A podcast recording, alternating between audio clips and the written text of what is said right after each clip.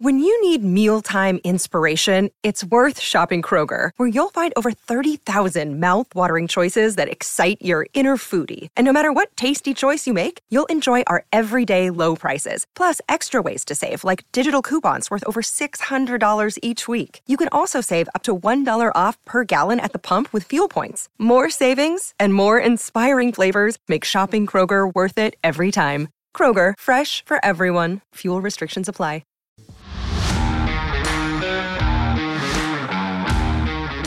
Welcome in to the CHGO Bears podcast. We are presented by DraftKings Sportsbook, America's top rated sportsbook. Download the app.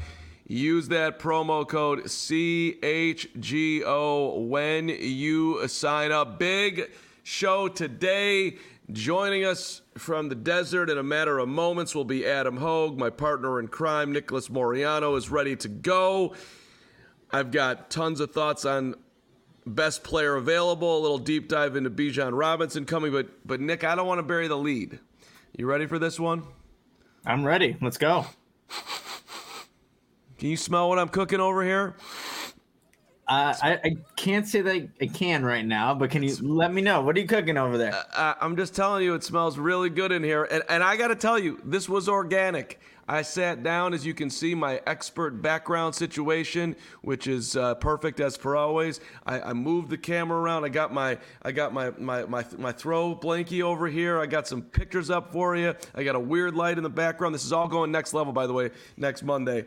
Um, but then I look to my left, and here it is, Nick. I don't know if you can see that. Is that sandalwood? That is Oh the, yeah. That is the sandal. And I got it burning. It smells sweet in here. What's up, Kari? We pre-practice what we preach here at CHGO Bears. I, I am I am I am flowing, Nick. I am I am I am I am I am I am calm. I am I am everything today. I was at Target the other day, Mark, and uh, there's those sandalwood candles. I didn't pick it up, but I think the next time it's it's a must-have because I mean this is a movement that's yeah, happening I mean, right now. The sandalwood candles. Te- technically, by the way, this is sandalwood and sea, a soy blend candle, 15 ounces, 423 grams. I'm not playing around here, Nick. This thing is this thing is, and and by the way, yeah, I can't smell anything, so I don't, I really don't know if it smells good in here if, if I'm being honest. But that's all right. Uh, all right, so Hoge's going to join us. We're going to play Ryan Poles' nine minute uh, media scrum yesterday. There was a ton of stuff that came out of that. And of course, he's talked with Kevin Warren, and I believe uh, you know George McCaskey's coming up today as well. But but let's uh, as we wait for Hoge here, Nick.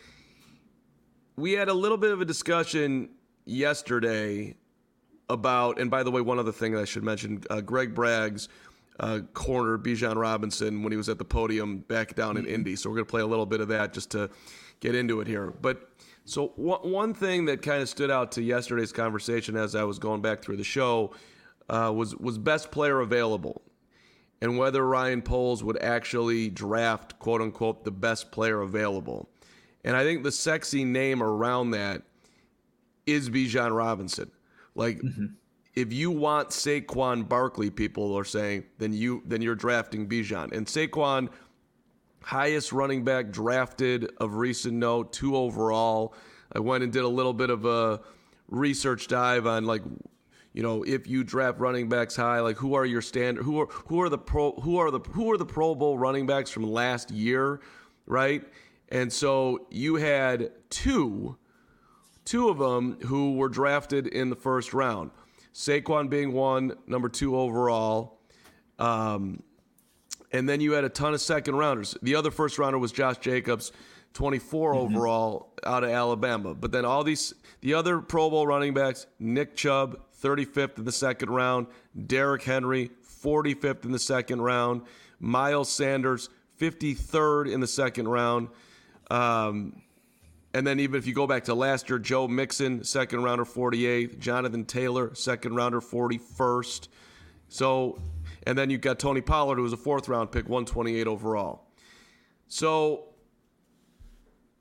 I find it a little bit interesting. They they're not getting dra- these Pro Bowl running backs.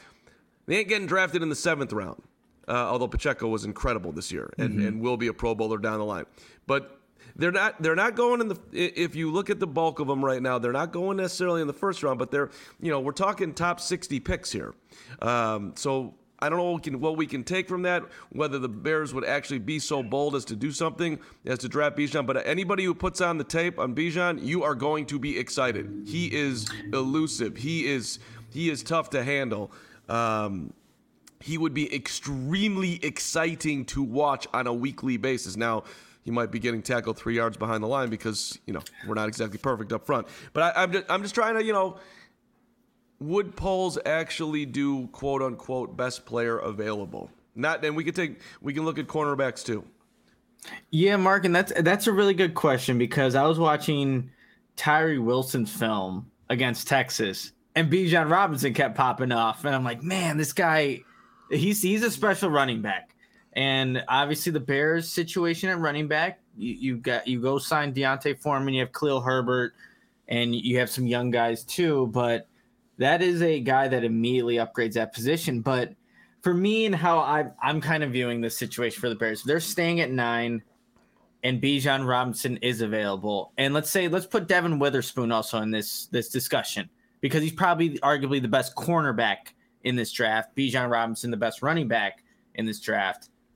Personally, for me and what the Bears, how this would I think benefit the team, I'm I I go Devon Witherspoon uh, to add to this Bears defense. I just don't know the the future of Jaylon Johnson, whether or not he gets extended or not.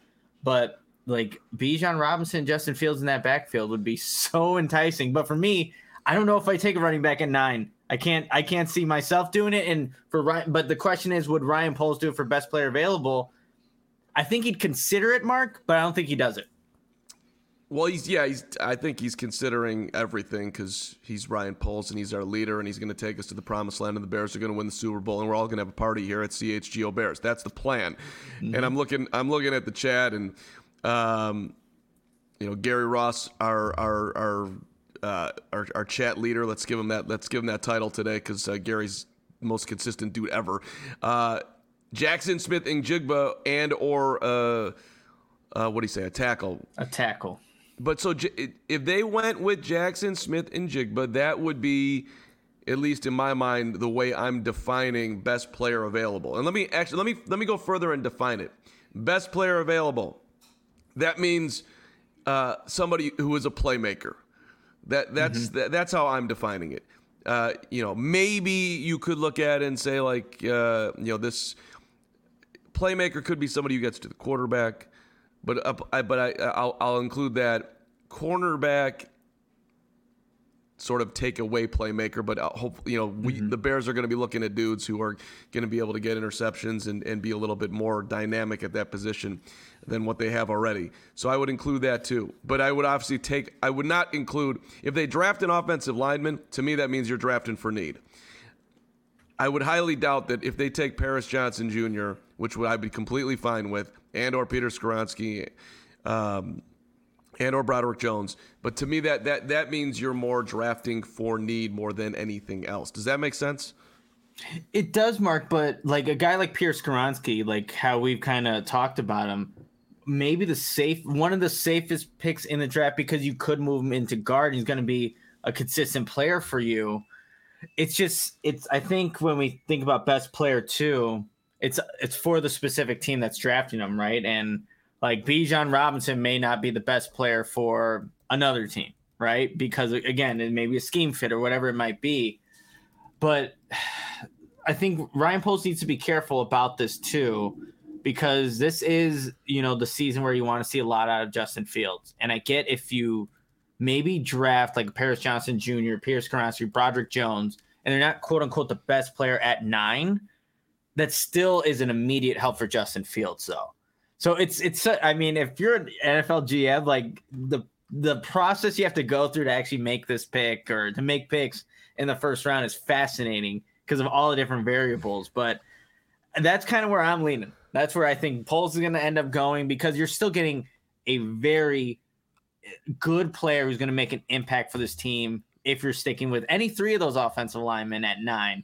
But yeah, um, again, I think it's even polarizing in the chat too. Like Bijan Robinson at 10. Some people are for it, some people are against it. And You know, I think that we, we have a couple more weeks until uh Poles is actually on or when the the Bears actually make that pick around the clock. I'm just here. Uh, listen, I'm with you. I think I think they're going well. I think they will draft a lineman, offensive mm-hmm. and or defensive lineman, and Poles will play this interview. I thought there was a lot of breadcrumbs that he left in this interview. He uh, and there was an interesting part about Chicago too, which we clipped. And I got to shout out my guy Matthew Gregory, who just put in the chat that there is a Die Hard happy hour tonight, which damn right there is. Eight o'clock tonight. Uh, so we expect to see every single person there. If you're not there, we're going to hunt you down. Um, and you do have to be a diehard to do it. So level up your fandom, as we say. Go to allchgo.com, become a diehard. It's uh, huge support for us. If you like what we're doing here, uh, we greatly appreciate you being uh, with us on the diehard level. And of course, we give back to you for that. You get the free tea, you get 20% off merchandise, you get the exclusive content that we don't provide everywhere. Uh, you get all of our you get discounts on all of our takeovers. We try to show you how much we appreciate you even more uh, when we go to the diehard level. And tonight we'll be hanging out, taking questions, talking about whatever. Should be a ton of fun. Um, and I'm getting word, by the way, that uh, Hoge's going to join us in a minute. And I'd also like to um, tell you, Nick, before Hoge gets here, that uh, uh, I jumped on to Greg Braggs' Spaces last night. And, and I, that's I, too I, funny. I was gonna jump in there. I was in bed, and I'm like, okay, I see Mark and Greg in here. I don't know where this conversation is gonna go. So I mean, I stayed out, but I think the next late night spaces, I'll have to jump in there. I mean, I don't know if I'll ever do it again. To be honest with you, it was a disturbing experience because uh, it's like Braggs and four of his friends, but um, it was an experience. Uh, I'll just say it like that. so, so, so my my guy's on my mind, and he'll uh, Braggs on the show tomorrow, and he'll be there tonight. Uh, let's get a couple super chats in here as we wait for good old Sir Hoge to pop on in. Uh, let's see here. Uh, Jay Toasty, good morning to you. Good afternoon, wherever you are. $1.99. Bijan, when we already lead the league in rushing, nah. Jay Toasty, let me ask you a question, Jay Toasty. Let me ask you a question, Nick. Um, do you really think we have enough offensive weapons right now? Do you really think we have the firepower? How sweet would it be to watch some dude out there that like let me let me let me give you let me give you a quick little stat that excited me today when I was doing my Bijan Robinson, you know, basically uh, dream. Not going to happen, but maybe it'll happen. Most in the FBS enforced missed tackles. The most. This dude, this dude makes dudes miss. Let's think about you on a Sunday, eh, just sitting there, toasty hanging out with a toasty, having a couple cockies, or maybe just going straight OJ. It doesn't matter. And this dude's just making everybody miss all over the field. How are you going to feel when that's going on? Oh, how about how about how about how about Justin? Little RPO. We got, we're gonna we're gonna fake it to Bijan. He's gonna keep it. No, he's gonna. I mean that that that excites me, and oh, I'm not as down on the offensive line. We just need a right tackle. So find a right tackle. Let's go. I, it doesn't it doesn't have to be at, at nine. Remember we got our left tackle in the fifth round last year. Let's take a couple of swings. Somebody elevates. We put him at right tackle. We got Bijan kicking ass. We traded down, by the way, from nine to 18. We drafted him at 18. We got we got another first round pick out of it. 18 doesn't make sense because that's the Lions, and people are. I saw Jalen Carter speculated to go there, but wouldn't that? Didn't I just paint a more exciting a picture than just drafting an offensive lineman right there? I think I did you paint an exciting and you know enticing picture. I'll look at it, marvel at it for a little bit, Mark. But then I'm like, man, can I get a running back that can do not maybe not to the level of Bijan Robinson, but some exciting things in the third or that second round that you were mentioning, where some of the other running backs that have been successful later on the draft. And I, you know, I think that's see that's the other thing, positional value. So as Ryan Poles is weighing best player available and positional value, Bijan Robinson is probably lower on one end with the positional value, but higher on that end. So it's a fascinating game, but um, it is a enticing and look worthy picture. But I'm also wondering what what can I paint and what can I see later on in this draft that can also give me some pretty good results, like we've seen from some of these other running backs in the league. All right. Let, on that note, let's bring in our guy from the desert. He's hanging out on top of mountains. He's hanging out with Ryan Poles. He's hanging out with George McCaskey. He's hanging out with Kevin Warren. He's hanging out with Patrick Finley. He's Adam Hoge. What's yeah, up, mostly buddy? Pat, mostly Pat Finley, That's for being honest. That's unfortunate. Yeah, or, or an Adam Jahns, or yeah. Um, there was a there was a funny moment this morning though where uh, somebody, uh, Flus got done talking and his breakfast and got him walked away, but Larry was still sitting there in a bear shirt, and so someone walked up and asked Larry a question, thinking Larry Mayer was the head coach of the Bears. Larry- It was great. Hey, I'm Yeah. I'm on Team Larry. I've been I've been on board for this for about a month now. I would I would love Team Larry to be the head coach of, of the Chicago Bears. By the way, uh, I should have sent this to you, Sarah, and I don't know if you could find it uh, on the fly here, but it doesn't matter.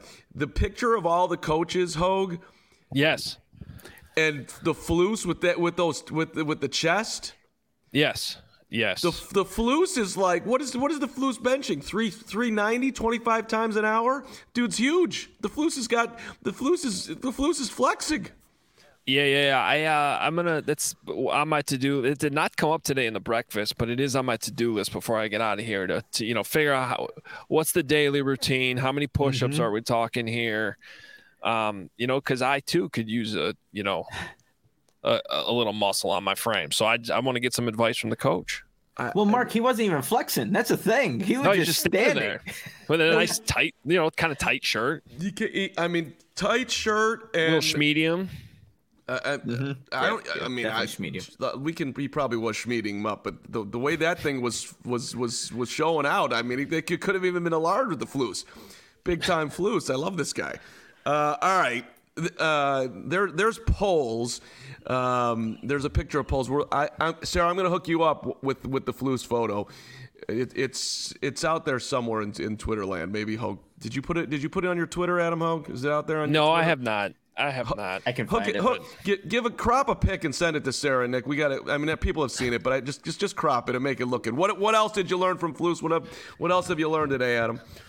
Yeah, no, um got we got 30 minutes with the head coach. Um you know, in our kind of a round table setting. It's always kind of a nice con- conversation at the uh, it's cuz it's longer than usual and a little bit more comfortable than usual than a press conference would usually be. Um as you can imagine, I mean Matt Matt Eberflus doesn't give up a whole lot, but there were a couple nuggets I tweeted out already um that I found interesting. I mean, one is one is like, yeah, we're gonna work on the passing game more this year. Good idea. I like that. Yeah, it's like, but but you know, it was it, it was set in a way that like you know last year we we focused a lot on on the rushing game. It worked out. Uh, feels like the Bears have that part nailed down, and and now they really got to take the passing game to the next level, which they're they're working on with bringing in a guy like DJ Moore, but also just to hear you know Flu say, yeah, we're you know seven on sevens might be longer in, in practice this year because we're, we're going to put a little bit more emphasis on making sure that because remember one, one of the things you hear him say a lot is time on task right so Mhm. you got to put the time in to, to to get better so i thought that that was a one interesting nugget that came from matt eberflus this morning So Adam, as we were kind of we we were talking about when Tremaine Edmunds signed and TJ Edwards, who's going to play Mike, who's going to play Will. We got the definitive answer from Eberflus that Tremaine Edmunds is going to play the Mike. No surprise there, but it what, what was his kind of explanation that he had for putting Tremaine Edmunds in that position? Yeah, it, it's interesting because, and I think I think both Flus and Poles have been.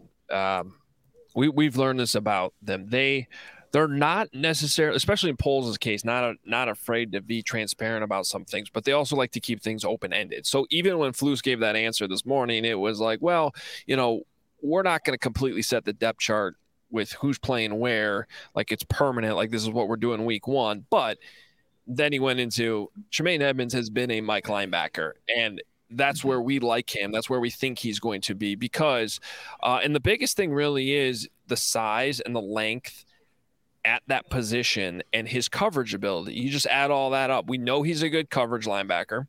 We know he's a big dude. We know that he's freaky athletic and he's got really long arms. So you all you add all that up and it does bring back some some thoughts uh, of when there was a guy named Brian Urlacher that was in the middle of this this same exact scheme, covering as much ground as he could. Um, now, I don't think it's fair to put those types of expectations on him because I do think that where Edmunds has to get better is when he's playing more downhill. Uh, he can get kind of lost in traffic closer to the line of scrimmage, where you know Urlacher was always really good at finding those places and really being able to do everything right. So, but specifically when it comes to coverage and his size and his length, that's why they like Tremaine Edmunds. Um, where where we all where we all think he's going to at least start injuries could dictate other things, right? But I, I, I still, you know, I've been reporting this for weeks now. Um, it, it, it, they will when they line up at practice, the f- first OTAs, you can expect it to be Tremaine Edmunds in the middle, T.J. Edwards at the will, and Jack Sanborn, uh, the Sand God at at uh, at the Sam linebacker. Sand God, uh, reminding you of an open invitation to come on the show, and I'm going to be reaching out to Sand God Central to get you on here because it's something that we just got to make happen.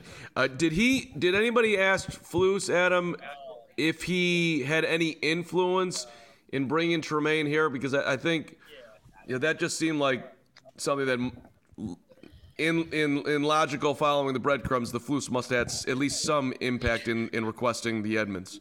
Well, well, so it's one thing I wanted to to talk about too. Is one of my big takeaways just from the last 24 hours or so. Even hearing Poles talk about Flus's scouting ability. I think I brought this up with you guys mm-hmm. yesterday too, and and it's just it's very evident that Flus is involved with everything. I mean, he and one other nugget I thought was fascinating was he said right now because the coaches are still working, like they still work year round. They get a couple weeks off here and there to go on vacation and stuff, but really in the NFL, they're they're working on scheme, they're working on improvements, they're working on coaching things to plan for next season. They're looking at their opponents.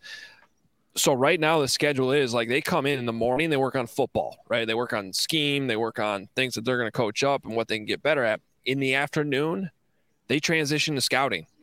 The whole coaching staff. It, you know, so they're looking at free agents, they're looking at college prospects. They're putting a lot of work into that side of things as well, and you can tell that that really matters to Flus. So and, and the amount of work he he puts even when I brought up David Montgomery, which we can get into in a couple of minutes here too. Like he's like, yeah, I was in all those meetings, um, you know, all those conversations. You know, he's involved with everything. And when it comes with Tremaine, Tremaine Edmunds specifically, he said he talked to Leslie Frazier, who of course coached him, uh, coach Edmunds in, in Buffalo, um, and, and I just think that they targeted for all the things I was just talking about: size, length, price, ability you know, in I think we all kind of got a, maybe a little bit too caught up in focusing on the will linebacker spot is and it is an important spot in the defense but you know this city knows better than anyone what a truly big dynamic long middle linebacker can do within the same defensive scheme too and i think that that's ultimately what led to the move nick go ahead here i just want to just underline one thing here yeah. Uh, for me, just listening to all this back, it it it makes me trust Poles and what he says even more because yeah. he said he said that he like that he was a big Roquan guy, and it, by going out and getting Edmunds, well, it, it fits in that he probably that he was and that he likes that mm-hmm. position mm-hmm. and that he likes good players, but it just didn't work out as far as you know contract and trade and everything the way. It, and the same thing with with Montgomery. I, I, I, there's a lot of there's a lot of truth coming out of the mouth of, of Ryan Poles is what I'm getting. Go ahead, Nick. Yeah, real quickly, Adam. Um, O line talk. Was it was there anything that Matt Eberflus said today about Braxton Jones or any of the, the the kind of the situation with the offensive line at this state? Yeah, so you know, just working left to right. Um, he he seems open to the idea of Braxton Jones moving to the right side. Um, I, I don't I don't get the sense though from from anyone in the organization that that's something they want to do.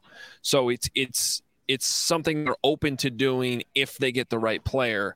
So you know I don't know what their draft board looks like, but if they draft a Paris Johnson, I think it would stand to reason that you would move Braxton over to the right side. If they draft Peter Skoronski, I think it would probably in that situation because I, I, we've we've seen and heard a lot about how arm length does matter uh, to this organization. If they were going to draft Peter Skoronski, my guess is he's either going to start at right tackle or move inside to guard right away.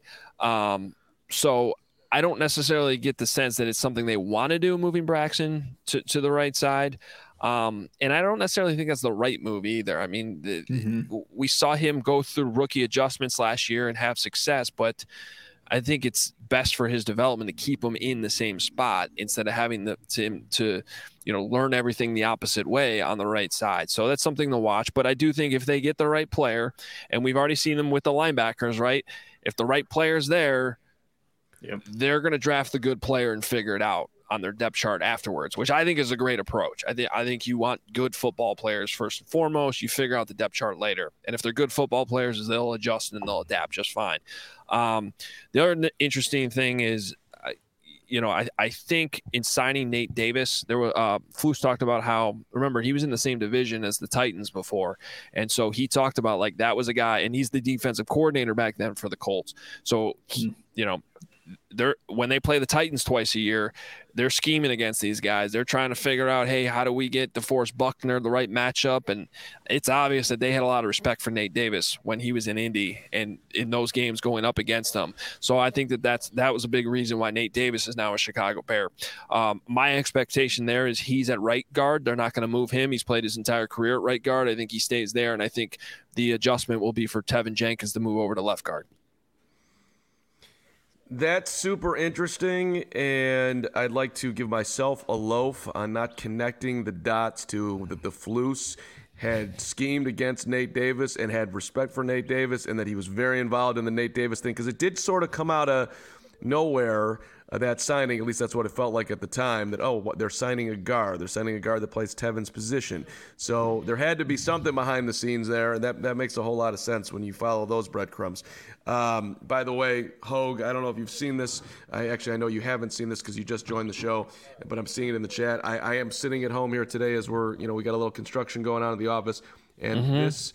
I oh, got some sandalwood going. I, I got some sandalwood, baby. we're, we're, we're, we're, we're we're we're we're living well. Uh, all right. So let me get this straight here. Would you say just being around these dudes, if you can sort of rewind back, that they seem just way more comfortable in their, uh, not necessarily in their skin, but just like with the job and where they're going. Like I don't know. I'm, I'm watching your video of Poles yesterday, and we talked to him too. He just seems like I don't know, settled. Like they're they're yeah. grounded. They they believe in themselves. All that. Yeah, absolutely. I, I think that um, there's first of all, Poles has a sense of confidence that I think existed last year, but he's coming out of a shell a little bit more. Uh, certainly in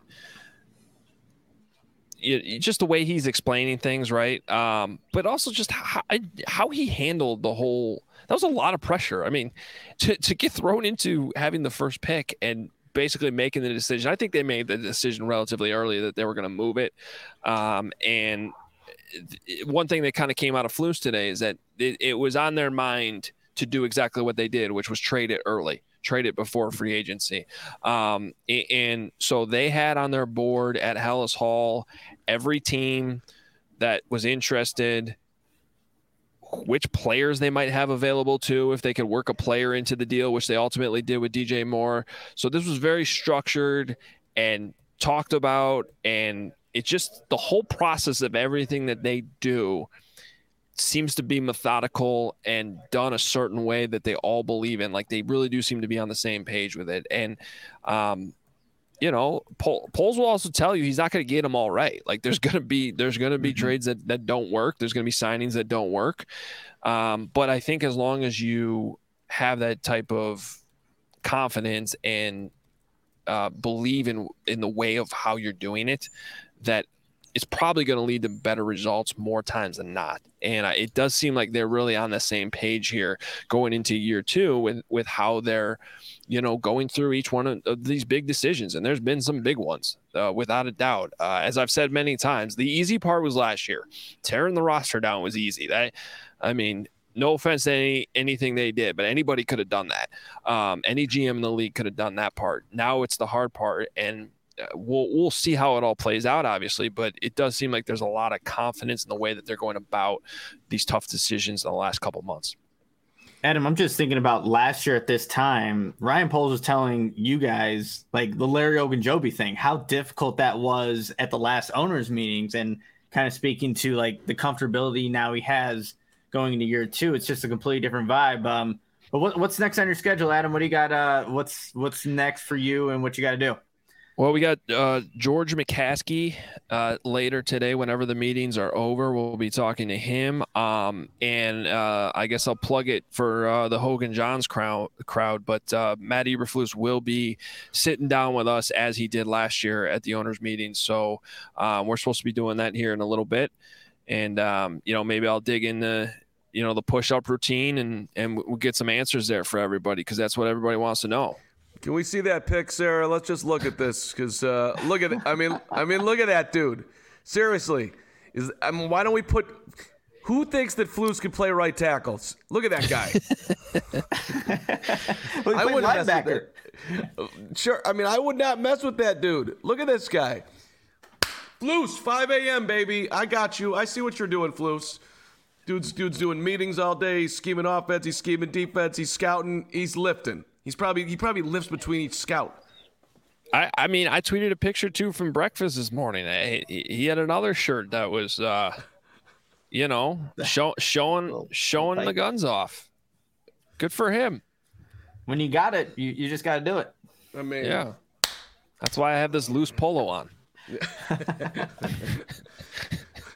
I, I ordered a bunch of stuff from the CHGO locker yesterday, and one, one of our one of my guys that I'm, I'm setting up, I'm like, "What size?" He's like, "He's like medium, dude. Are you kidding? I got to look big."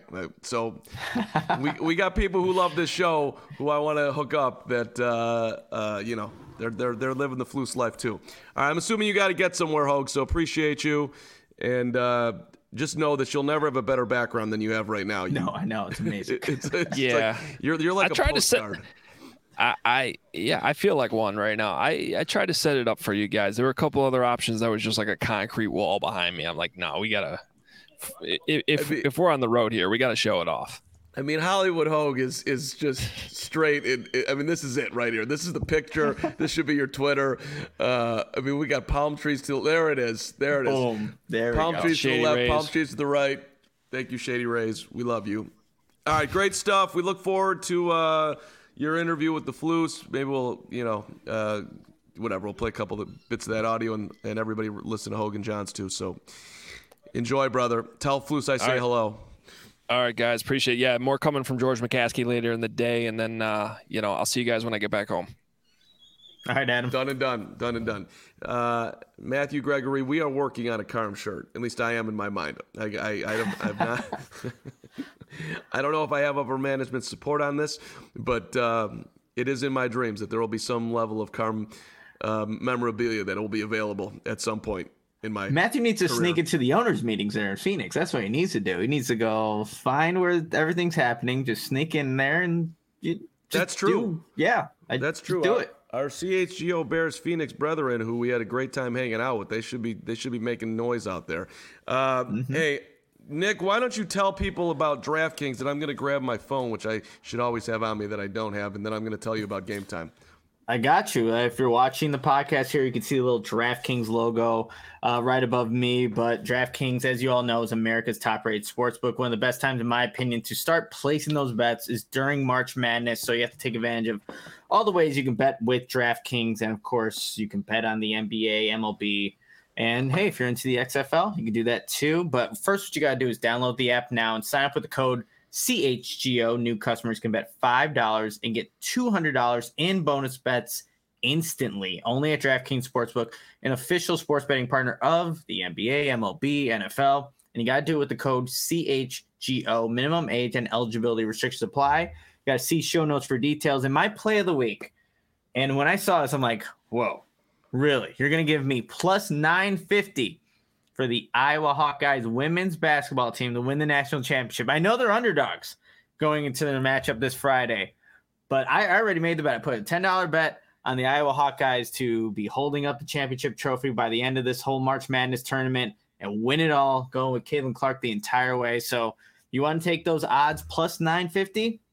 Do it right now on DraftKings. I like it. And you could also, by the way, uh, if you want to bet on the MVP race, uh, you want to do some MVP action here. Uh, there's there's this guy up in Milwaukee by the name of Giannis Antetokounmpo who's getting oh, five to one odds right now, and Embiid's been hurt, and uh, Carm tip here, free for you at DraftKings.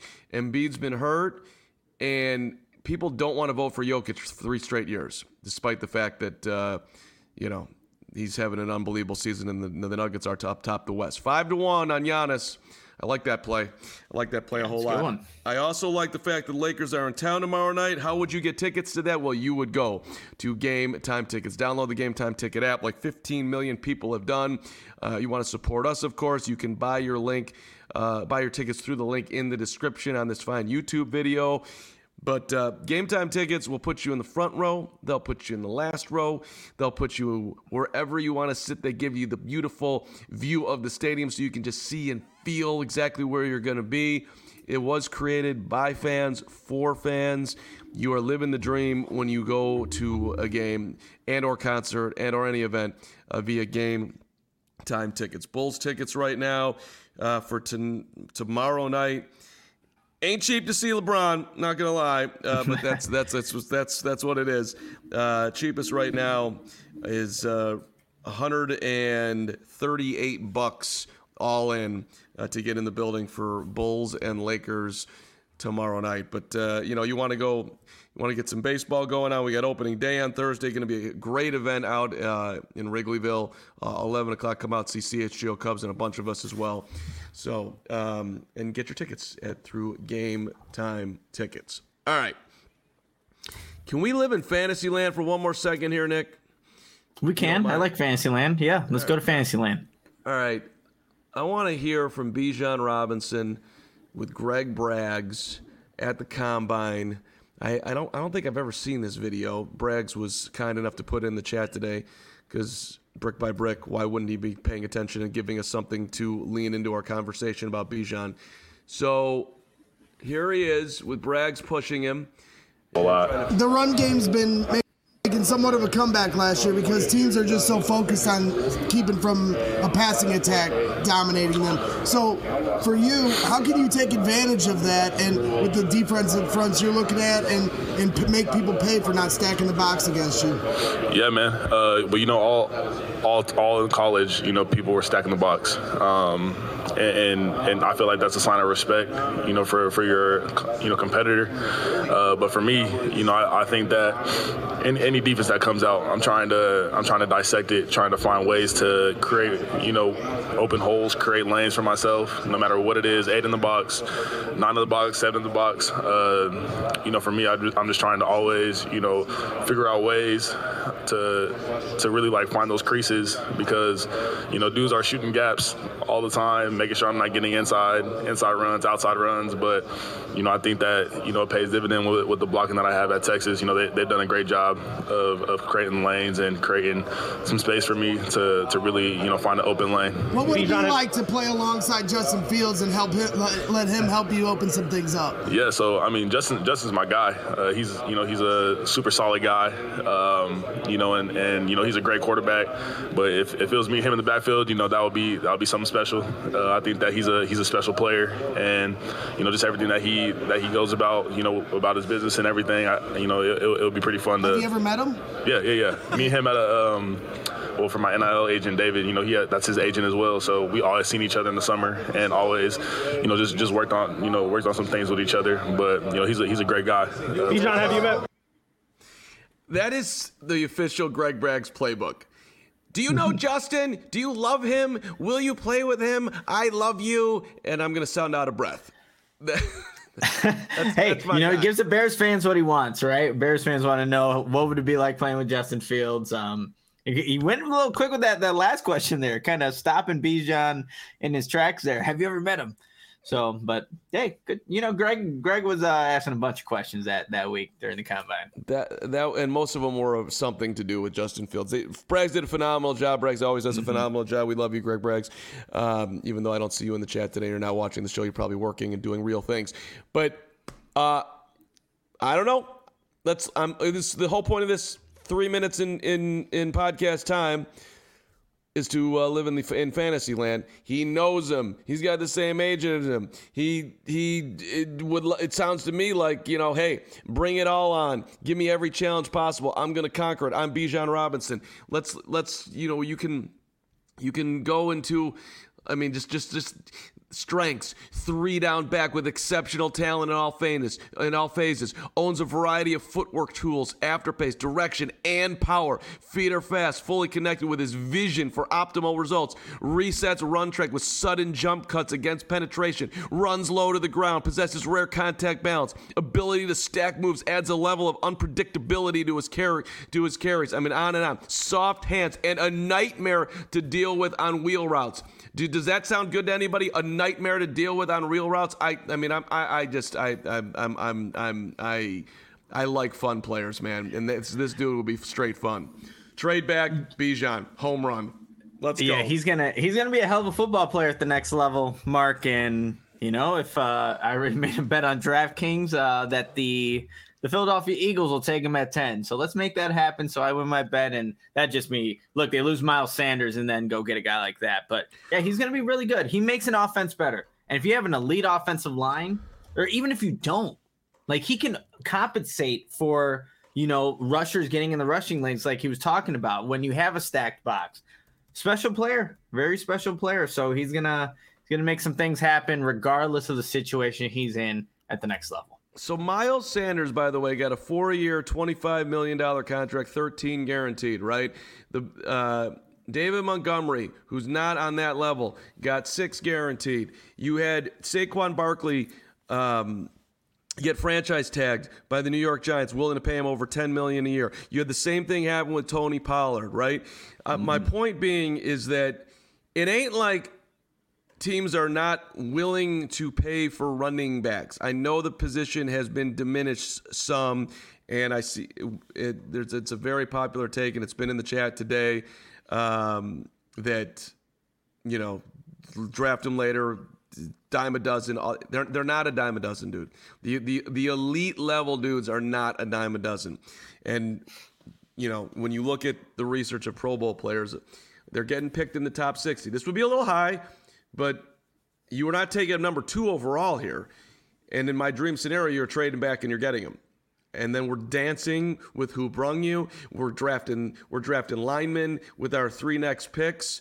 Maybe another. Maybe you have. Maybe you. Maybe you're trading back and you're pulling another second round out of there. I don't know. There's a lot of ways this thing could go. But I'm. You know what myself. I'm noticing though, Mark? Go ahead. Just just from um, you know, being around you this entire like the draft crushes. Mark Carm's draft crushes. It starts with Bryce Young, yeah, Anthony Richardson. Yeah.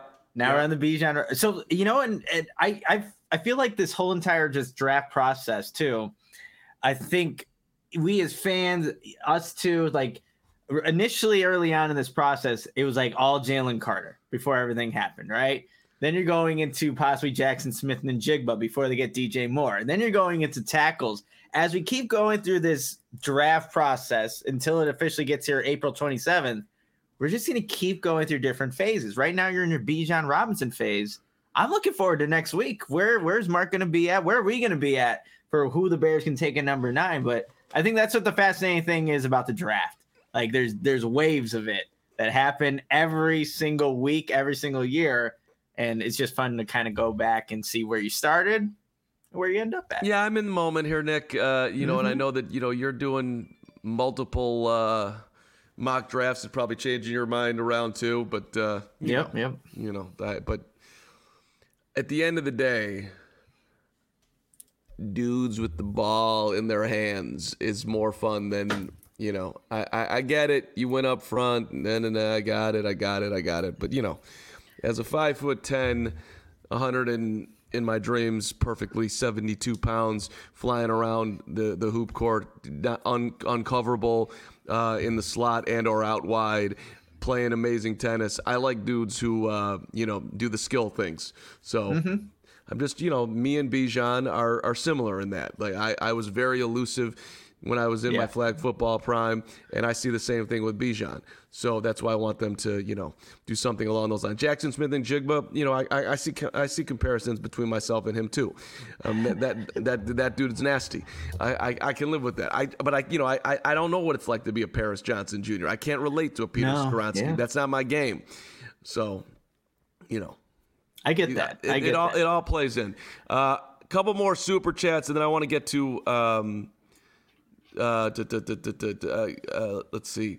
I want to get to our um, our, uh, our our guy Ryan Poles from yesterday. Um, Oscar, no offensive tackle, ten bucks this year are worth the ninth pick. These guys are not uh, Slater and Darrisaw. They it has to be Gonzalez or Jaxon Smith-Njigba. Christian Gonzalez is interesting out of Oregon, uh, and and I Oscar, we're gonna we're gonna bookmark this this super chat because it'll you know we'll we'll see if the if the Bears trade out a nine where a lot of people think they can they can have their pick of the best offensive tackle. Where exactly will that first pick go? Who takes them? It's an interesting it's it's an interesting uh, question as to how high up the rest of the world is looking at this, which also plays into the best player available thing, you know. So yeah, and I don't know about like I don't know if any of those tackles are not worth the ninth pick. Obviously, I mean a lot. No, no prospect is perfect, right? You're gonna find your flaws with every single one of these guys. But I think if you know the Bears were to use their ninth pick on any three of the tackles that are in contention to go that high with Pierce Skoronski, Paris Johnson Jr., Broderick Jones, you see why. You see why the Bears would make that decision, even outside of like need, but just the physical talent what they're able to do and what you project them to do at the next level. So I don't know if I quite agree with that, but they're definitely each one of the guys has their flaws and you know that's what NFL coaching for to hopefully correct those things at, at the next level. Um, we have a super chat from Twan89. What are your thoughts if Poles trades down from number nine? Do they get a difference maker player or someone who's just a guy? Well, I think you would you you would hope it's a difference maker player, even if they were to trade down from nine there's uh, I think a good group of players they can still select even let's say they're still in the top 15 like uh, if they were to trade back I still think you would get a a day one starter out of out of a group of guys especially and of course we'll see what the who goes how many edge are available how many tackles are available but I don't think they just get a, a guy. I think they get a, a you know an impact day one starter even if they were to trade back out of nine yeah, that that that makes sense. And uh, last one from our guy Michael. Is it Renouf? How do we say this? Renoir. Oh, that, that I wouldn't have I wouldn't have thought of that way, but it could be. Shout out to all my old movie buffs there. Can I come over and see your Renoir? If you can name that movie, you put that in the chat if you get it right. What movie that is? I will. I will hook you up with some CHGO uh, Bears gear. Creator of the Sand God Namer, Sandborn equals God. All right, Michael. If you say you created it, I'm not going to fight with you because you're you're paying, you're supporting. Appreciate you. You you you got it. Um, you want to see my Renoir? You're inviting me to you're inviting me to your bedroom. Um, oh. Yeah, yeah, yeah, yeah, yeah. It's good stuff there. Uh, Nick. Renouf. It says Doug Van from Doug, Doug Van Dorn. It I'd pronounce it Renouf. It's probably Renouf. It feels like a Renouf. I got okay. it. All right, Renouf it is, and and and no one is getting my movie reference, which is kind of slightly upsetting. But I'll get I'll get over it. Don't worry about it. You know, I'm, I'm just you know respecting. I'll even give you the era. i am respecting the '80s and Wisdom. everything that yeah, just just just all all the beauty that went on in that decade. Uh, hey, a reminder: you yes, you should uh, get you know get yourself some CHGO gear. But if you're not doing that and you're looking for the best in all sorts of things from gadgets to trinkets to anything you need in the beautiful world, we've got you covered with your favorite teams. And the way to do it is FOCO, F O C O, Soldier Field to the living room, north side, south side, and you know it the hoodies, the slippers, the signs, the bobbleheads, everything in between. Get decked out like my guy DeMar. It's going to crush the Lakers tomorrow night. It's the perfect gift for the football fan in your life. FOCO has you covered. Check out foco.com or you can click the link in the description below for all non pre-sale items. You can use that promo code CHGO for 10% off. Foco, we appreciate you. And there you go. Uh, scan it right now. Foco USA. Appreciate you guys over at Foco. Nick. Yo. Tell me about what's going on again tonight for those who are Ooh, just joining. You, you didn't hear. If you didn't hear, like, we're having an awesome event for our diehards we're doing our, our, virtual happy hour. And, you know, I think I'll just say it right now. I think we thought it would be a cool idea for our happy hour uh, guests if we just did a live mock draft within the happy hour. We're talking about these mock drafts, we're talking about all these players. If you're a part of our diehard community, we're gonna, we're gonna draft the Bears a perfect squad that when they go into 2023 season, they're just gonna dominate. So that's gonna be a part of what we do, but we're gonna hang out and we're just gonna have a good time. Have a good time talking football, talking life, whatever comes up in our diehard happy hour. That's that's what's gonna be happening tonight at eight o'clock. But again, to be a part of that, you do have to be a diehard. So once you get done watching you know what we're, we're, we're, talking about here on the CHGO Bears podcast, go to allchgo.com on the fourth tab there. You'll see our Die Hard section. You could sign up there, then become a part of all the cool stuff that we're doing there. And you get, again, discounts to shirts. You get all the exclusive content that's behind, you know, that becomes uh, with with being a Die Hard. So, so many great perks. And again, we're having a happy hour tonight at 8 o'clock. You've got plenty of time to sign up and come hang out with us later tonight. Absolutely. And congratulations to Brassosaurus Rex, who was the first one in the chat with the terms of endearment. He got it. Um, it's not the most uplifting movie. I'm not going to lie to you. There is there if you're but if you are looking for a calm recommendation in the drama world, terms of endearment. If you're looking to you know feel your emotions that perhaps you haven't felt anytime you know recently, if you want to cry about the three and fourteen Bears, but you haven't been able to do it, want to get it out, In terms of endearment we'll get you there. Uh, Brassosaurus Rex, hit me up on Twitter. Good old at the Carm. I'm going to take care of you. And I, I see uh, John Clark, you were second. SW Outlander JE, you were third. Levante Rogers, you were fourth. So can, uh, we appreciate somebody getting a car movie reference out there. Thank you so much. Yeah, because I, I wasn't going to get it, Mark. Let's, let's be completely honest here. That's why we have our amazing chat here that, you know, digs deep into – however long ago that you're you're like a dodgeball guy, Nick. You love uh, yeah, what's your yeah. what's what's your favorite movie of all time? Give me a Ooh. give me a top three. Doesn't have to be favorite. That, let's not put pressure on it. Give me a top five. Ah, top five. Okay, so I'm a big Marvel guy, so anything with Marvel is going to be on my list. Um, What's your favorite Marvel movie? Iron Man. No, no, not Iron Man. I, I I've always loved Spider Man. I got Spider Man shoes over here, so Probably uh, with the Tom Holland though, not not Tobey Maguire. So we're we're going the, the newest Spider Man. Um, man, yeah, I wish I had better. Oh, you know, I really love the second Top Gun. Like that. That's my movie. I freaking got some aviators. I got them right here. Got some aviators. then I, I I was sporting the mustache look after that because I'm like, oh yeah, yeah, this is this is I where mean, it's at right you. here. That that is so you. You are so. Mm-hmm. I got the leather jacket too, so now I just need a plane and need to learn how to fly it. So. Yeah. All right, we're, we're coming up on a little bit of time here, but I, I do want to play Ryan Poles with Hoge and company and and react to that uh, coming back. Cram of endearment is funny, Hair Bear. Uh, and I'm trying to lean into appreciating the fact that I have a new nickname on the show, even though it's mostly a haze. Oh, usually in the this is good. Let's hear it. Ryan Poles yesterday with the Chicago media. You know, usually in the that first round area, you have multiple tiers in the first round that you're looking at. Um, but I'm confident we can get a good player. When we talked to you a couple weeks ago, we didn't bring up Justin very much at all. Yep. What was his reaction to the trade, and, and just kind of the um, you know the, the, dance you had to do for six weeks, eight weeks, yeah. know, letting him know that he was valued, but also not ruling out anything. Yeah, like I mentioned before, communication was good with him, kind of let, letting him know. Um, but also, I, I, was honest with you can't completely shut the door either because you just don't know how this thing's going to play out. Um, but his reaction, I let him know when the trade went down and DJ was coming in. Uh, I didn't get a response for a while, so I said, "Are you sleeping?" And, and then he actually was. He took a nap, so he woke up and he was pumped up. So, um, you know, he got to connect with DJ and, and, he's fired up. What could this do for him, just having extra weapons? Um, obviously, you got to fix the blocking part, but yeah, but the skill position. Yeah, it's just another playmaker on the field.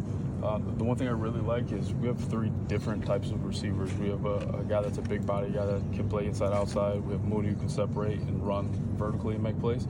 And then DJ, just a strong physical guy that can separate, um, make plays after the catch too. So I like how everything's set up, and you throw Cole in the mix too. So he has weapons. uh, we got to continue to work up front and, and, get better there too. What did you like about D'Onta Foreman and what he brings? Yeah, I like the style. You know, the style uh, and the scheme. You know that fits well. Good vision, burst.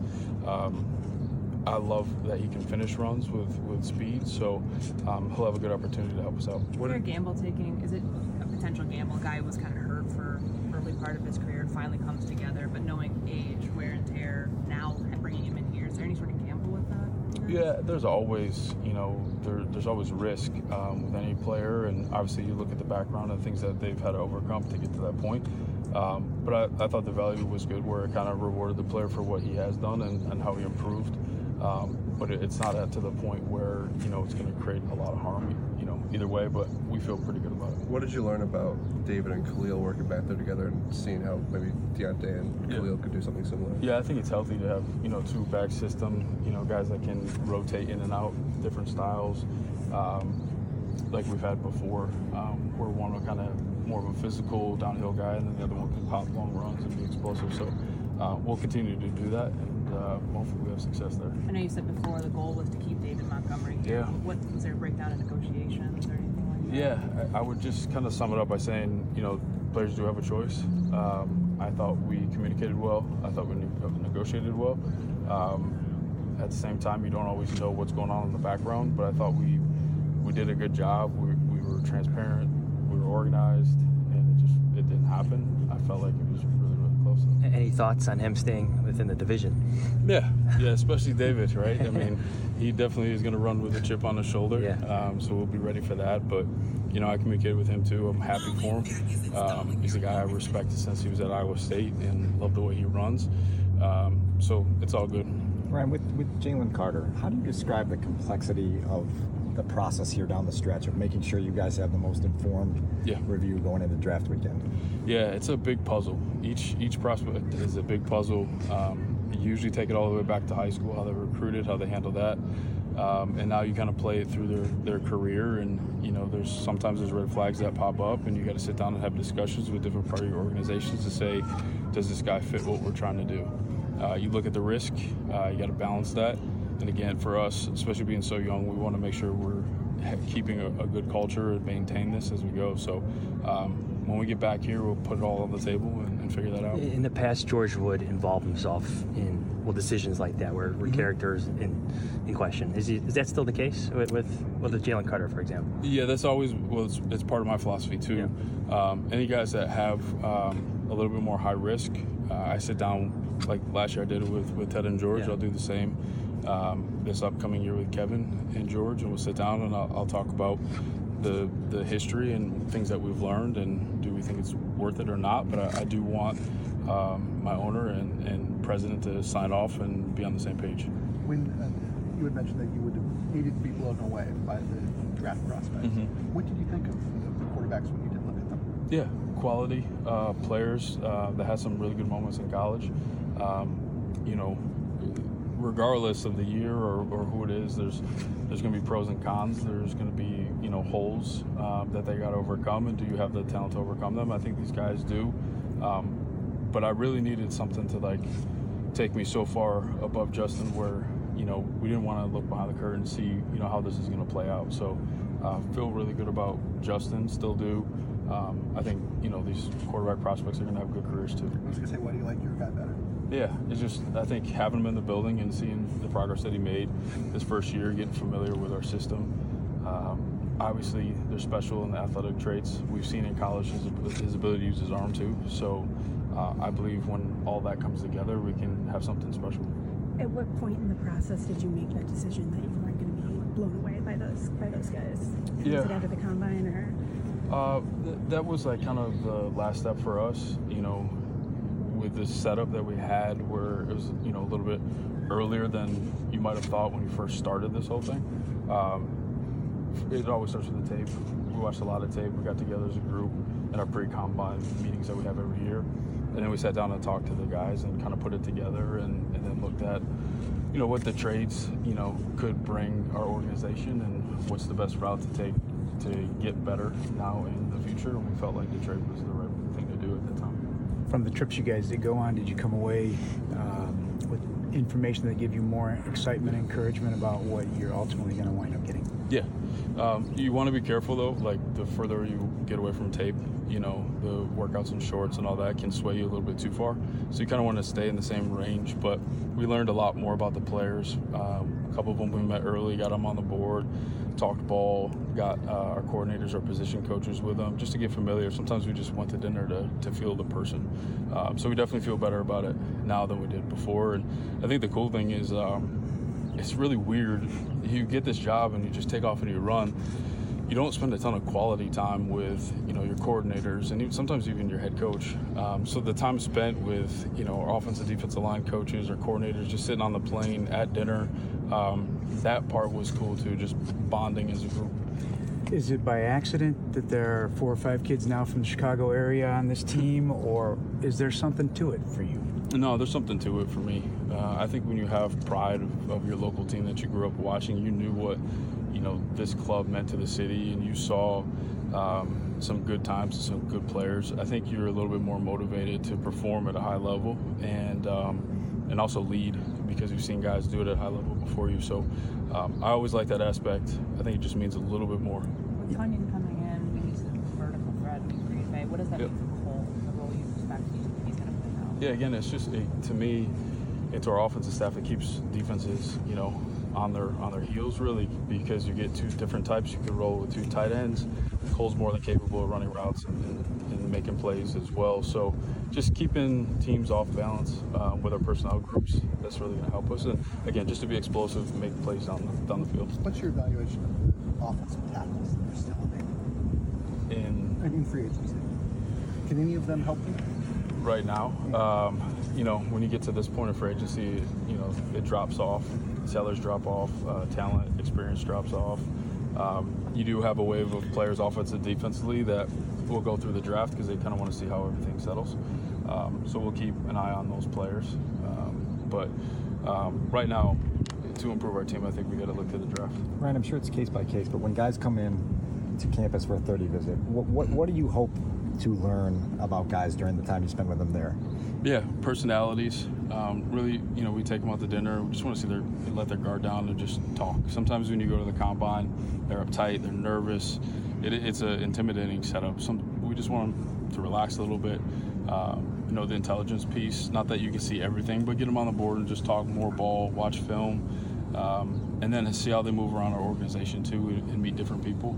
Uh, that helps. And again, it's just part of the puzzle. With, with Matt and the scouting so there we go. Ryan Poles.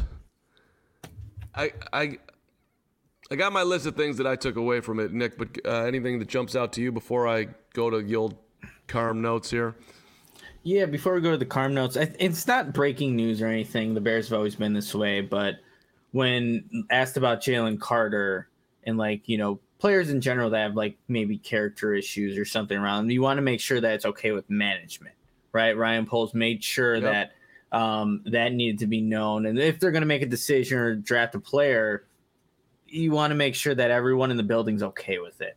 And again, I don't think that's breaking news, but now as we're kind of evaluating prospects and seeing guys that may have some of these red flags for off the field incident incidents, um, that may be a guy now that just yes, he may be a really good football player, but it's all these other things that are not going to allow us to maybe take that risk of, of, trying to draft a guy like that. But that's I think one of the things that that kind of stood out to me. But what do you have over there, Mark, in, in the Carm notes over there? Yeah, well, that's you're right there, brother. I, so the first things that I wrote down is that quote he took it all the way back to high school and how they were recruited. So he's going to go deep into the mm-hmm. weeds about each player, which makes a whole lot of sense. Pretty basic. Uh, but I do wonder when you look at that part of it and you look at the offensive linemen, Paris Johnson Jr., Peter Skoronski, both those dudes, you take it all the way back, you will get rave mm-hmm. reviews to the beginning of time on those guys. Yep. Uh, and you're you're obviously not going to get the same with, with, with Jalen. There's going to be uh, some stuff here behind, behind the scenes, a lot of it, I would think. And it was interesting that he said that he's going to sit with George and Kevin uh, and, you know, this is what we want to do and get their approval. I thought that was that was interesting. Uh, the Fields part of it, we've seen in college his ability to use his arm. He didn't talk about seeing his ability to use it last year. He he's he's talking about you know back in college when he was sitting back in the pocket and completing passes to Jaxon Smith-Njigba and Garrett Wilson and company. Like that's the quarterback that he, he's looking forward in my mind to seeing this year. I thought that was just a little a little window into what he thinks is possible for his QB. Uh, I thought it was also interesting that he said the combine was the last the last step of the process as far as evaluating the quarterbacks and if anybody blew them away, and that workouts can sway you too far. Mm-hmm. So if you if you step off of the QB for a second on that comment, a guy like Adebawore, who's uh, out of out of Tomiwa, out of Northwestern, who's flying yeah. up the boards because he's crushing it with the workouts. I do wonder if the Bears will you know, be more focused on the tape with a guy like that who, you know, was more up and down on his tape, possibly because uh, I think definitely because of the circumstances around him and the level of competition and how much he was taken on. But I do wonder, like when he's talking about, like we're not going to be, you know, a, a, team that drafts based on the workout, which I like, by the way. Yeah. Um, I thought the Chicago thing was interesting too. Uh, you know, when when you look at the the the who they went after this offseason, you know, first dude TJ Edwards, you know, this is a Chicago guy. Uh, he wanted to be here, grew up a Bears fan. Um, you know, I that that was kind of interesting to me that the I, I don't know if he was I'm not sure if that was 100% truthful, but maybe it is that he looks at uh, you know uh, that diehardness. Join the party tonight. Yeah, join the party. But Mark, actually, you know when you know when we were all if for people who played like high school football and if it was here in the state of illinois and you know you're a bears fan then you at one point always think like man wouldn't it be cool to make it to the next level you you go here and you maybe go to college wherever but you come back to play in your home state i know i've had like thoughts about that as i was like being my slot receiver knowing that hell no that wasn't gonna happen but i think there is um something to that you know playing in your home state and you know, in front of your friends and family, grew up watching the Bears. Now you're wearing that uniform. I, I can get I can get with that in, in terms of like those players, you know, putting in even more effort or wanting to just really impress for, you know, their their home state team. I mean, maybe I need to be a little bit more of a romantic on that side. And, and that would be the dream to play for mm-hmm. the Bears or your hometown team. But I also feel like I'm in the NFL. I'm going to kill and True. maim and do everything I possibly can uh, to be successful, even if I'm a Tennessee Titan or Chicago Bear. But he he he put it in there, so that, that's okay. That was I thought it was interesting. And then uh, he was very clear about the offensive line. When you get to this point in free agency, right now, uh, to improve our team, we've got to look at the draft. I mean that that's pretty damn mm-hmm. ass clear right there. Ain't, ain't no right tackle that they're going to be signing.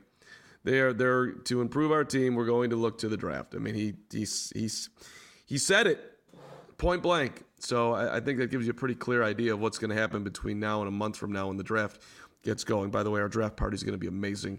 Can't wait to give you more uh, information about that.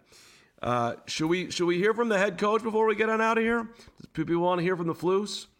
Let's, yeah, let's see what the Flus has to say when his swole shirts that he you know wears consistently now. Let's see what the uh, the Flus has to say. All right, we got three videos on the Flus here.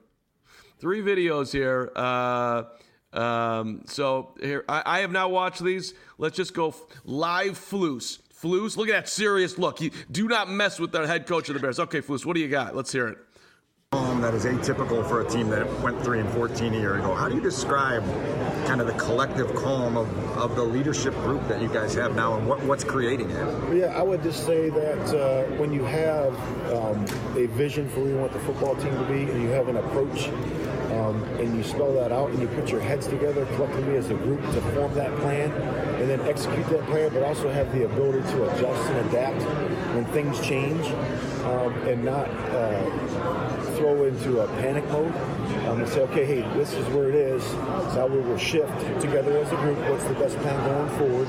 And then just keep moving forward towards the vision. But you have to have that. Uh, I believe that we have a great foundational floor, um, you know, in our young group of players and how we standardize our approach to everything we do on the field, off the field. And I think that's what that's where it is. And I think that creates that calmness. Are you guys going to do anything different? That's one studied maybe from last year, Yeah, so his question was, is he anything different this year? I would just say, like I said in the OTAs, we're going to focus more on, on the passing game. Um, you know, a little bit, you know, maybe have longer seven on sevens, those types of things, and uh, different situations, you know, two minute, red zone, third down, all those things that you do, and maybe emphasize those a little bit more um, to make where we were a little bit last year we needed to improve on uh, to make sure we get that done with our, our approach and our plan. All right. Thank you. Thank you. Appreciate it. Order You're of, muted still, Mark. There you go. Okay, okay. We are going in reverse order of Flusosophy. That was the end of his time with the media. But you know, you know what stood out to me there, Nick? What stood out? He repeated Jeff Joniak's question for the group. So the question was, he let he let Hoge and everybody else know this is the this is the thoroughness that Flus brings to the table. Outside of the guns that he's talking about, and yeah, okay, fine, we're going to spend more time in seven on sevens working on the passing game. There's a football nugget for you, but he wanted everybody to know what the question was. That that is that that that this is an inclusive Flus, man. That's what I got from that. Well, Mark, I, have come to, to realize with with the Flus, like he likes to, especially after games, he'll wrap up the entire game to start off the, uh, you know, the, the press conference. So he, he's really good about summarizing and making sure everybody knows exactly what was said, what happened. But that's that's a Flus for you. But the the part about being more into when OTAs happen with the seven on seven, the passing game, I think that should be expected considering how the passing game wasn't a strength of the Bears offense last season, right? And you're getting in some new weapons with DJ Moore, Justin Fields, now year two in Luke Getsy's offense. So, yeah, we want to see some of those things maybe. You're not going to polish him up in OTAs, but you're going to start getting maybe some chemistry get going into next season. He didn't have Darnell Mooney to finish off the year. So let's go get that started going up again in, in OTAs. So it makes sense to me. He he also gave a great life lesson that, that I have learned over time, Nick. Let's just let's dive into the deepness of the flus. He talked about the Bears foundation. He talked about things not going right. But he also he talked about basically planting your flag. This is who I am. This is who we are. And when we get lost in the weeds, when whatever Mike McGlinchey says he wants to be a Denver Bronco, or even a guy like David Montgomery's going to Detroit, you still orient to where you planting your flag, what you're about, and you move towards that rather than getting wallowing in the pity of something that didn't go the way that you went. You go you you you planted that flag out there, and that's what you're moving towards, and that's how the Flus does his business. That makes sense. It does make sense. Yeah, he has a plan. Again, the Bears organization kind of runs this way. They have a plan in place. They're going to stick to whatever, however they need to get to that plan to make things happen. So you know, sticking true to who they are is what the Bears have been doing. Plant that flag when you get lost in the wilderness. Orient to your flag. All right, we got what? We got two more fluses. Part two of the flus coming at you right now. At the skill set, you know, in person, um, he is a, a, a big runner, you know, and that, that can really get things downhill, um, can take it the distance, and he's very competitive, you know. So I'm excited to get him on the field and to let him compete, um, you know, for that position and uh, and I'm excited for Herb too. I'm excited for him to go to compete for that position too, and, and see where it goes. Would you rather keep Braxton Jones on the left side? Is there an advantage to taking to, to keeping him there versus moving him to the right side if you found the left tackle? Yeah, like that's all open right now. You know, I think we got to go through the draft and see what we what we do there, um, and then we'll see where we're going to piece people together. The experience that he had on the left side that translates to the right. It, it's still valuable. Right? Yeah, I, I, think he can go on both both uh, sides. You know, I think some people, you know, obviously some of the linemen prefer one side or the other. Um, they prefer the you know the right-handed stance, left-handed stance. You know where where the angles are and all that. So that's always something you have to look at for sure. Where did you, where did you guys take DJ to dinner, and, and what left the biggest impression on you about that session? I, I can't do commercials. can. No. Get you some endorsements. Yeah. Uh, no, it was a very nice place, and uh, and again it was uh, he had the Caesar, which which uh, Ted Tolbert said it's the best Caesar in the, in the city. So I did not have it, so I can't I can't. It's like With chicken or just just wink when we say it. Yeah. Outback. no. but, but, it sounds like he just visiting with him resonated. And I'm curious, like, what what about him in those early stages, like, Um, you can just feel, you know, uh, these people always look, well, it's just the, the guy in the jersey number and all that. It's more than that. It's mind, body, and spirit. So that's how we coach guys. We coach guys that way, you know. So in order to know that, you have to build a relationship with guys. But my first impression of, of DJ is that he lit up the room, you know, and the energy that he brought into the room um, and his family brought into the room was, was just outstanding. And uh, you can feel that light inside of him and the energy he's going to bring to our football team. He had like eight quarterbacks over the course of his career in Carolina, and he still produced. I mean, how much, when you look at 3,000 yard seasons with a rotating door at quarterback for him, what does that give you? How do, how do you think you can, what can you do? Yeah, it's just continuity, right, with the quarterback and having that same guy in there, um, and then the relationship they build, the rhythm and timing of that. You know, because he one of his skills is being is a great route runner. You know, he's really good at that, and uh, his ability to get open, um, and uh, his relationship with Justin is going to be huge. They're, they're starting to build that already, and uh, it's going to be exciting to see. Matt, when we talked to Ryan yesterday, he, he made it pretty clear that he felt like you guys were competitive in keeping David Montgomery. That yeah, that you know you, made a run at it, and it just didn't work out. Right. I mean, how were you? How surprised were you that he ended up moving on? And, and a guy like that in your locker room, I mean, that's not necessarily easy to replace. So, I mean, mean, how big of a loss is that?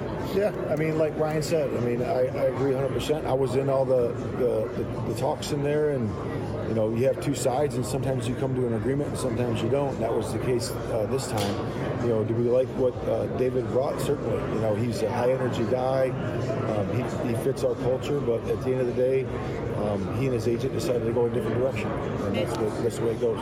In your year plus of working with Ryan Poles, what have you learned about what type of leader he is? Yeah, I just really like the way his approach is very methodical. Um, it- it's it's logical um, and it's transparent, and that's what he's done throughout the course of it. And not only with me, with our whole the coaching staff. Talking through free agency with him, talking through the draft, um, and the moves that he's going to make or potentially make. And I think when you have clarity uh, with that, with your entire staff like that, it, it, it brings a, a calmness and a, you know, everybody's on the same plane in terms of where we want to go with the vision of our football team. And, uh, you know, our relationship is, is, you know, built over the course of the year too. Uh, just spending time with each other, you know, as, you know, you obviously GM and head coach, but also spending time out of work, you know, with our wives going out to dinner and us getting to know each other as, as men, I think is very important too. And uh, that's only going to get stronger.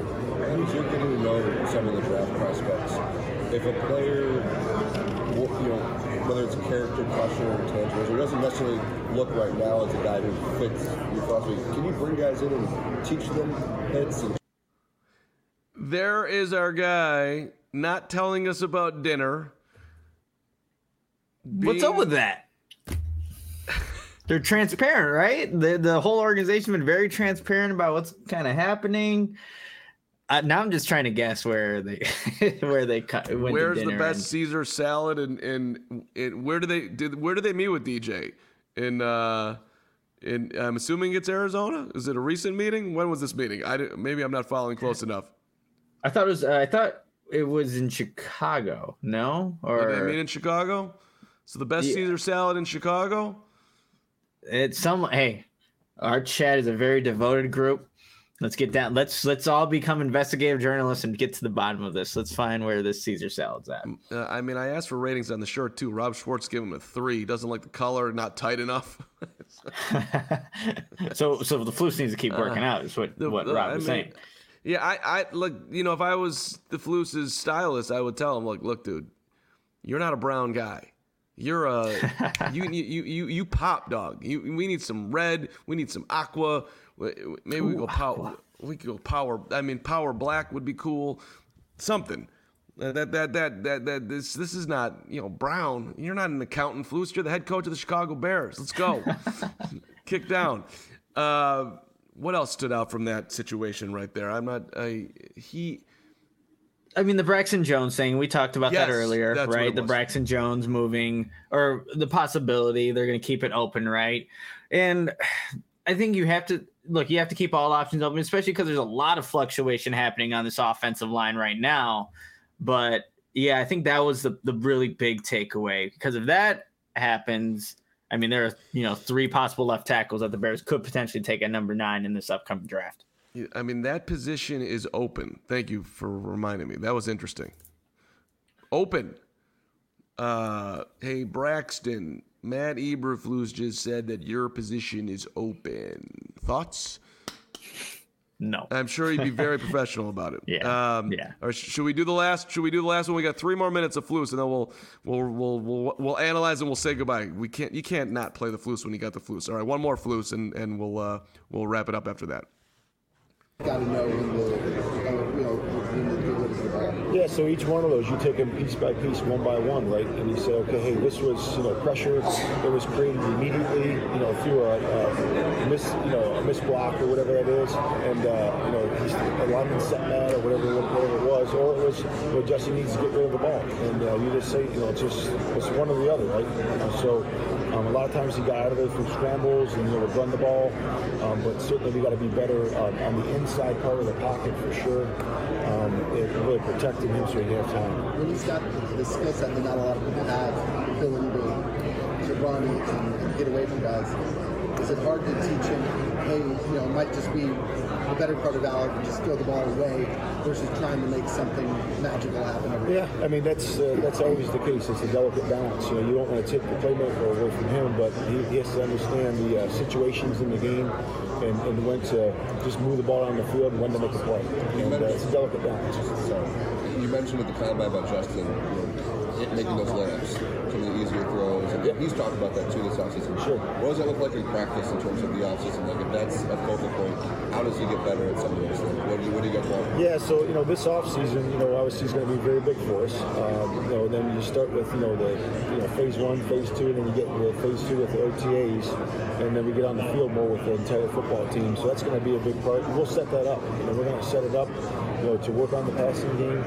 Uh, a little bit more emphasis on that um, during this this offseason, and then working in the training camp. To Patrick's question, I mean, a big part of your offseason evaluation with Justin is trying was trying to decide, you know, is it him or the circumstances around him? And by trading the pick and committing to Justin, it seems like you guys did evaluate that it was really a lot about the circumstances and that there's a lot there to work with. And if you put better pieces around him, you're going to get different results. Yeah, we like we said after the season, I believe that uh, you know Justin took a step. He took a step in the right direction.